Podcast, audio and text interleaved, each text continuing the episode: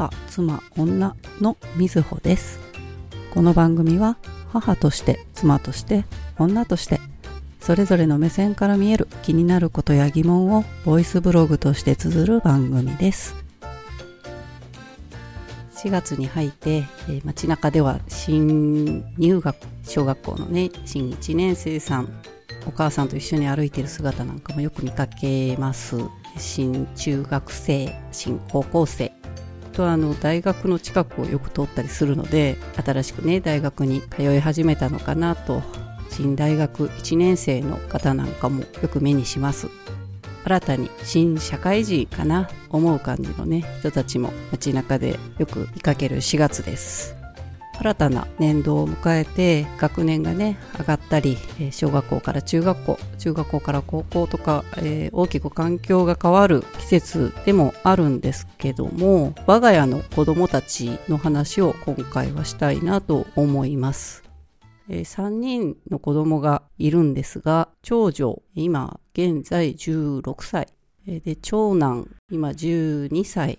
次男、今7歳。それぞれね、あの少し年は離れてはいるんですけども、今回は長女の話をしようかなと思います。エピソードのね、あの1で卒業の話をしたんですけども、まあ、その娘の話になります。一般的に言うと、この春から新高校生になる年なんですけども、長女にとっては、どこか違う世界の話のような高校入学の話なんですけども、まあ一般的にね、世の中で言われる不登校、そういう言葉でくくってしまうと、まあ不登校という子になるんですが、なんかね、あの、そもそも私の長女なんかも言うんですけど、不登校という言葉がとても悪いよね、という話をよくします。まあ、あの、日本人特有なのかなと思うんですけど、不登校という言葉につける不っていう字が、とってもこう、人に与える印象がネガティブなんですよね。で、不登校になっている子はネガティブなのかということになるんですよね。で、不という漢字が与えるイメージ、あまりいいものがやっぱりないんですよね。で、きっとポジティブなイメージは取られにくくて、で、それは子供にとっても親にとってもなんだかこう悪いことをしているような言葉に受け止めがちになってしまうんじゃないかなと思ってます。で、えっと、娘の、まあ、生い立ちを話をしますと、小学校に行く前3年間は幼稚園に通っていました。で、本人曰く、その幼稚園の生活っていうのはすっごく楽しかったそうで、まあ、決められた、こうね、あの、まあ、小学校とかと比べたら、時間割っていうようなね、あの、区切りはないけれども、大まかな区切りはあっても、その中でとっても自由度が高い、自分のやりたいことができるので、多分とっても楽しかっただろうなと思います。で、幼稚園の時で一番楽しかった思い出って何かを聞いたことがあるんですけど、仲の良かったお友達と幼稚園の園庭そんなにね、あの、広くはないんですけど、まあ、あの、幼稚園児から見る園庭ってね、やっぱり大人の目線とは違うんだなと思うんですけど、その中をこう、探検ごっこしてたことがものすごく、こう、鮮明に楽しい思い出として残っているんだそうです。で、本人にとってはその幼稚園の時の楽しかった記憶っていうのがとっても多いみたいで、きっとあの、本人をこう尊重して行動できることが多かったのかなと今は思います。小学校に、まあ、入学したんですが、その時点で実はあの行きたかった学校があったんですよね。あの公立の小学校ではなくって、知り合いのね、同じ年齢のお子さんがフリースクールに行くことになっていて、で、どういう学校なのかっていうお話を聞いたときに自分もそこに行きたいっていうふうに娘は言ってたんですが、本当にね、えっと、そのフリースクール調べていくと、とても素敵なところだなと思ってはいたんですが、まあ公立のね、学校と違って、やはり費用もかかるのがやっぱりネックで、おおよそ一月に3万円ほどかかる。で、それにプラス交通費もかかる。学校の場所がね、あの、自宅から1時間以上かかった場所だったので、まあ、1年生でちょっとそこまで電車に乗って通学することへのちょっと不安もあったので、うん、ちょっとそこは親としてもなかなか納得ができないっていうのと、まあ、金銭的な問題もね、大きくって、まあ、ひとまず地元の小学校へ行かせようということになって小学校行きました。まあ、小学校に入学してから、まあ、普通に生活はしていたんですけど、勉強そのものはとっても娘はゆっくりだったんですよね。みんながこうできるスピードよりもゆっくりでないと進められないタイプで、まあゆっくり時間をかければできる。ただみんなと同じようなスピードではちょっと難しい。で、まあ一年生なので、まあそういう部分ではね、あの、みんなこう成長のね、スピードもいろいろなので、まあまた学年が上がってくれば変わるかなと。まあそんなに心配ももともとしてなかったんですけど、まあ2年生、3年生と学年が上がるにつれて、学校という場所に対するこう違和感っていうのが本人の中にとってもこうふつふつと湧いてくるようなことが多くなってきたんですよね。で、もともと私自身がいろんなことを決めるときに、まあもちろん親が決めることもあるんですけども、本人にまずどうしたいかっていうことを聞くようにしているんですよね。そ子供の年齢がどうであれ、やはり本人がどうしたいのかっていう希望は尊重してあげたいと思うので、あの、勝手に親が決定しないようにしています。たとえそれがえー、まあ、未就学であれ、小学生であれ、普段から本人に、あなたはどうしたいですか？っていうふうに聞くようにして、まあ、子育てをね、してきたんですけども、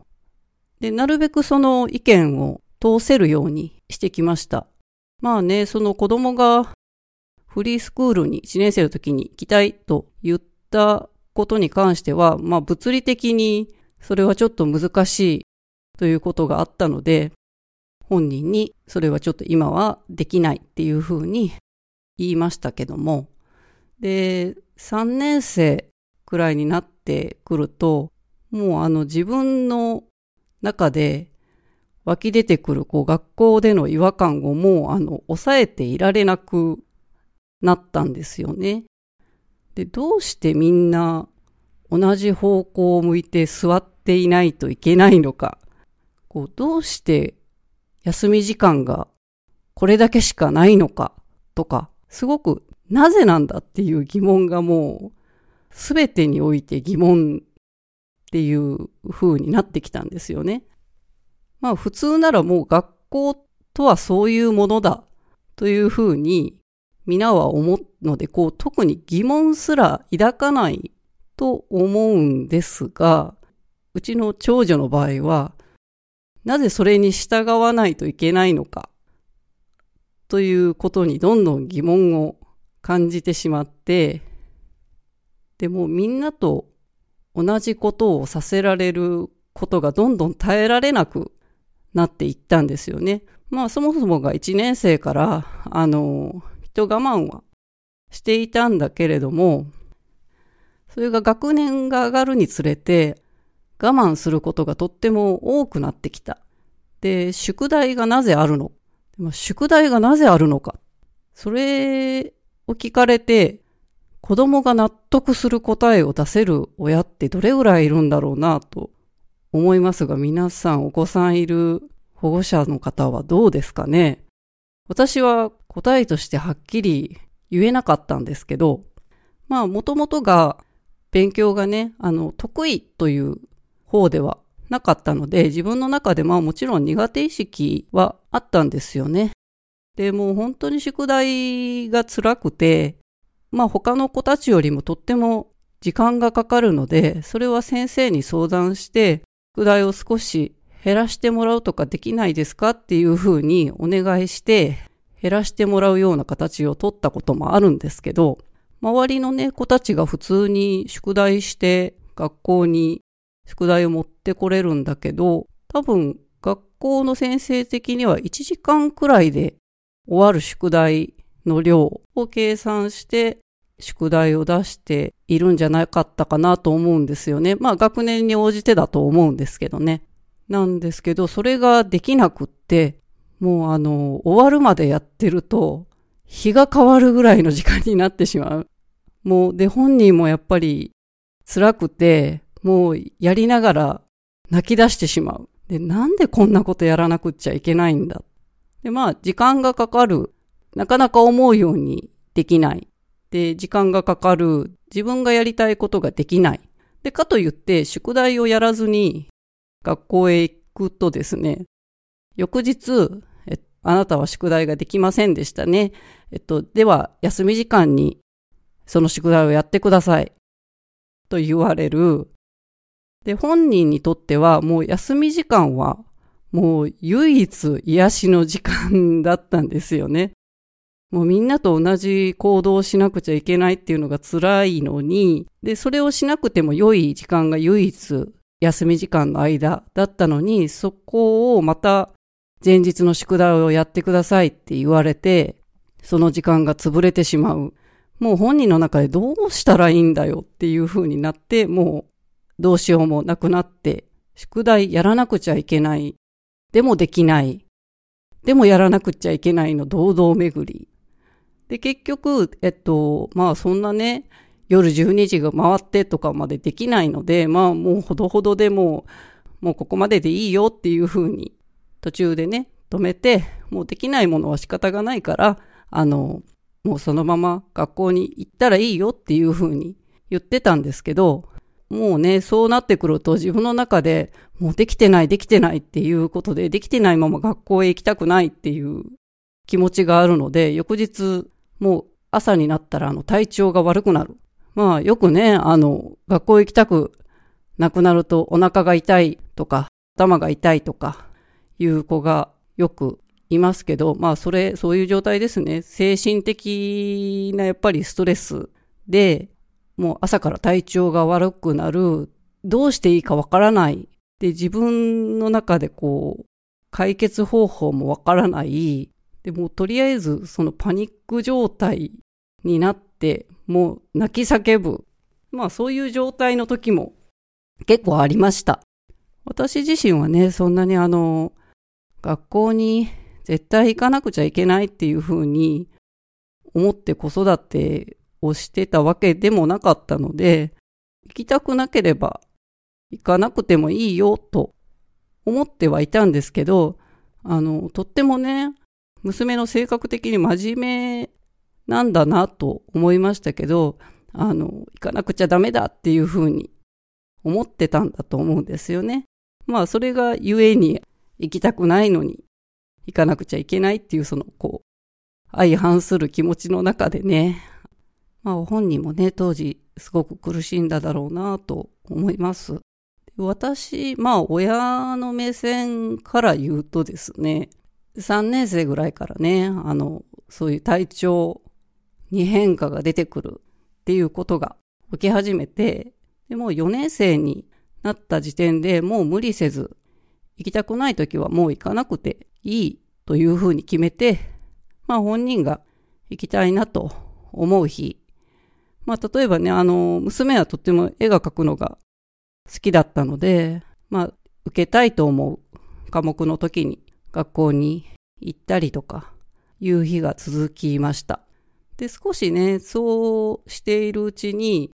まあ、落ち着きつつはあったんですけど、まあ、4年生っていうね、まあ、10歳ぐらいですかね。あの、とってもこう、多分発達